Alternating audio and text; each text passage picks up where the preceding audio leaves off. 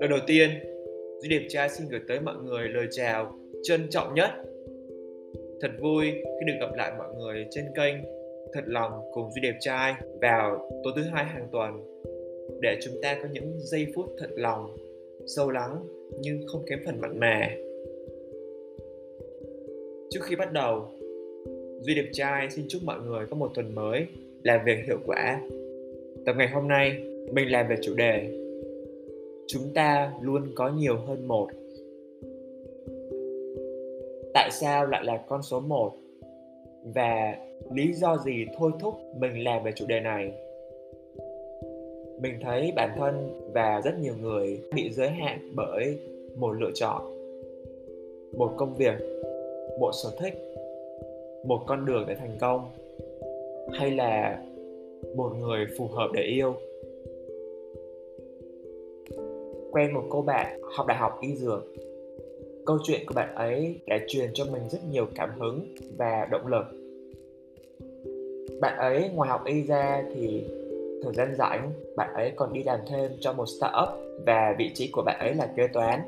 Bạn ấy không hề biết gì về kế toán, cho nên là bạn ấy phải tự học và nghiên cứu mọi thứ chưa kể, đấy là một công ty startup, nên là ngoài công việc kế toán ra, bạn ấy phải làm kiêm nhiệm rất nhiều công việc khác trong công ty. Thời gian đầu thì bạn ấy rất là vất vả, mọi thứ khá là lộn xộn và không đi vào đâu. Nó cứ như là một cái nồi cháo heo vậy. Điểm số thì đi xuống, còn công việc của bạn ấy thì cứ lu bu. Tuy nhiên, bằng sự quyết tâm và kiên trì bạn ấy cũng đã cân bằng được việc học và việc đi làm. Mọi thứ cũng dần trở nên tốt hơn và đi vào quỹ đạo. Bạn ấy còn kể với mình rằng, tương lai sắp tới, bạn ấy sẽ nghiên cứu về những cái mảng khác như là digital marketing hay là sales. Chứ những cái trải nghiệm của bạn đã giúp cho bạn ấy có nhiều cái dữ kiện để hiểu bản thân và có cái nhiều cơ hội hơn trong sự nghiệp có thể trong tương lai, bạn ấy sẽ mở một cơ sở kinh doanh nào đấy liên quan tới những gì bạn ấy học. Thật là tuyệt vời, bởi vì rất hiếm khi có một sinh viên y nào lại giỏi nhiều cái kiến thức chuyên môn về kinh tế. Qua câu chuyện của bạn ấy thì mình trăn trở rất nhiều. Mình tự hỏi bản thân rằng liệu chúng ta có bị giới hạn bởi những cái chuyên ngành hay là những cái công việc hiện tại mà mình đang làm? Liệu chúng ta chỉ giỏi một thứ, hay là có thể làm nhiều và giỏi hơn một thứ? Vấn đề của bản thân mình và rất nhiều người ở đây là chúng ta chỉ tập trung vào những thứ mà chúng ta sẵn có, mà không có bước ra khỏi vùng an toàn và tìm tòi, phát triển những kỹ năng mới. Chính vì những cái niềm tin giới hạn đã làm cho tốc độ phát triển của mỗi người chúng ta trở nên chậm hơn và ngăn cho chúng ta nhìn thấy những cái cơ hội mới. Mình mong là qua câu chuyện này thì tất cả chúng ta sẽ cho bản thân mình những cái cơ hội mới, những cái trải nghiệm mới ngoài những cái thứ mà chúng ta sẵn có.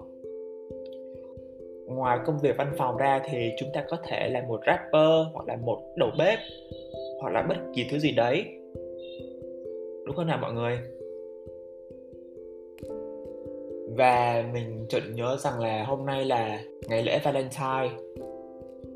Mình sẽ kể một câu chuyện crush một cô bạn.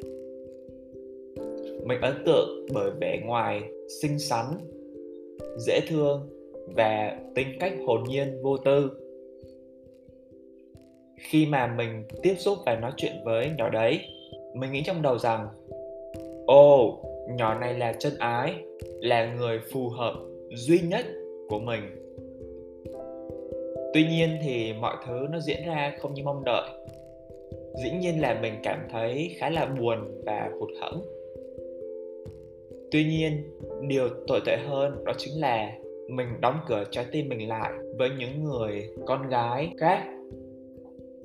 Tại vì mình nghĩ họ không phù hợp với mình. Mình chỉ nghĩ cô gái mà mình crush ngày trước là lựa chọn phù hợp duy nhất khi mà mình già hơn và suy nghĩ nhiều hơn, sự phù hợp nó nằm ở cả hai bên. Quan trọng là cả hai nhìn thấy được những cái điểm tích cực của nhau và cùng nhau xây dựng một cái mối quan hệ một cách nghiêm túc và chân thành. Cái sự phù hợp, hòa hợp nó sẽ tự động tới. Có thể ngoài những cái cô gái vô tư, hồn nhiên ra biết đâu được mình sẽ phù hợp với những người con gái khác.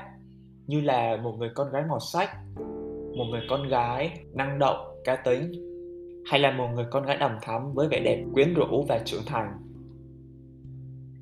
Chúng ta có nhiều lựa chọn hơn một mà, đúng không mọi người?